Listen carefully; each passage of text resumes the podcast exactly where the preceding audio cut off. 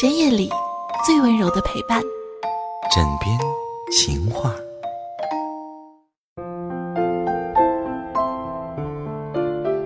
简七说，与朋友们聊到爱情与婚姻这样的话题，最牢靠的婚姻关系不是怦然心动、风花雪月，而是思想深处的价值观乃至外在的条件匹配。要选择有同样价值观的伴侣，彼此能聊得来，能够相互帮助、互相尊重、互相欣赏、共同成长。人若不同心，又岂能同行？现在正在收听到的是枕边风电台《枕边情话》，我是尔雅。这期的情话是一个朋友推荐给我的，叫做刘瑜。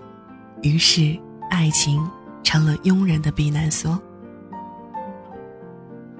那么有人就会问，这样是不是就打算说，凑合着过，选个门当户对的，而并不是为了爱而结合？这个问题不禁让我想起了若干年前刘瑜的这篇文章：冲动、刺激、纠缠，还是痛苦？轰轰烈烈才算爱？昼颜中和北野究竟是纯纯的真爱，还是两个自卑而平庸的个体抱团取暖？真相如此冷酷而坦白，自我是一个深渊，它如此的庞大，爱情不可填补。哈里先生二十六岁，他有两岁的儿子和怀孕六个月的妻子。他曾是全国篮球明星，但目前在超市里卖果皮刀。哈利开车狂奔在高速公路上，这是一个普通的郊外黄昏。他本来应该去爸妈家接儿子的，但是他实在是希望明天早晨能够醒在一片白色的沙滩上，于是他拐了个弯儿。拐上了高速公路。哈利此刻很累，因为他在公路上迷路了，因为他开了很久，还是在美国东北无穷无尽的小镇上。时间是一九五九年，哈利先生的外号叫兔子。《兔子快跑》是厄普代克的兔子系列小说的第一本该书的封面是这样的介绍它的内容。二十六岁的哈利被困在二流的生活当中，一个酗酒的妻子，一个到处是脏碗盘的房子，一个诱饵和一份毫无意义的工作。意识到自己无力改变这一切，他从自己冰咒的家里逃跑了。当然，兔子没能跑远。一个不甘平庸的男人试图从二流的生活当中私奔，但是作为一场私奔。他缺少一个女主角，一个地图，一个敌人，一个明确的目的地，一种悲壮感。总之，他缺少传说中私奔所需要的一切构件。于是，在公路上狂奔了一夜之后，他回到了小镇。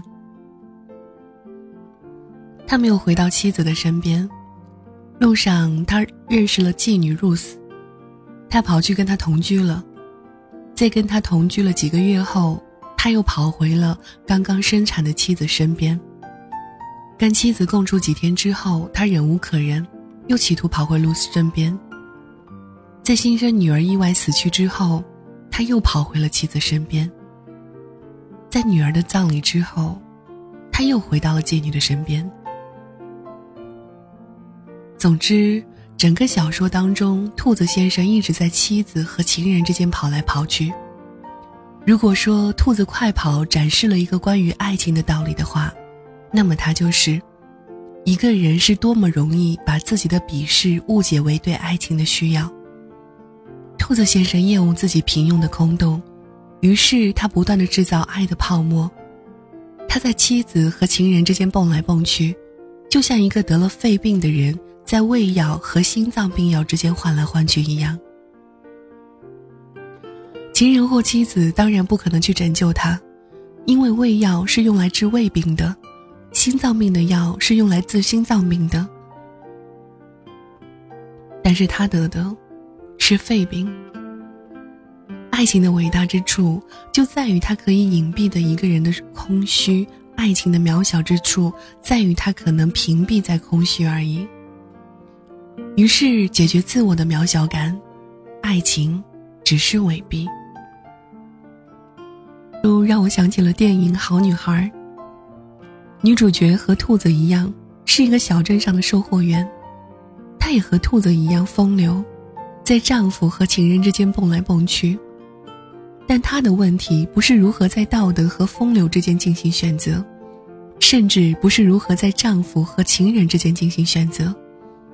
因为，其实她并不爱两个人当中的任何一个。她的问题仅仅是如何用她的爱来遮蔽自己的平庸。他的风流不是风流，是恐惧。也许任何人的风流都从来不是风流，是恐惧。我想，之所以永远有这么多人在忙着到爱失去、爱抱怨、爱唠叨。除了伟大的化学反应，还因为爱情是成本很小、进入门槛很低的戏剧。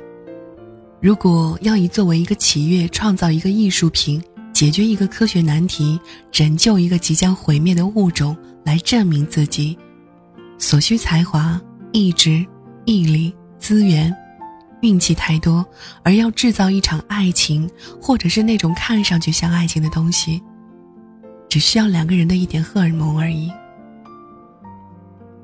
于是，爱情成了庸人的避难所。于是，爱情作为一种劳作密集型产品，被大量的生产出来。说到底，一个人要改变自己太难，改变别人更难，剩下的容易改变的，只是自己和别人的关系。在一起，分手，和好，再分手，第三者。第四者，枝繁叶茂的爱情，让一个可忽略、可被替代、可被抹去而不被察觉的存在，看上去几乎是像在生活。这也是为什么我始终没有办法喜欢上兔子先生。我不知道他这样在两个女人之间跑来跑去有什么可亲或者是可爱的地方，甚至有什么值得被书写的地方。也许厄普戴克先生看中的正是兔子先生的这种无力感吧。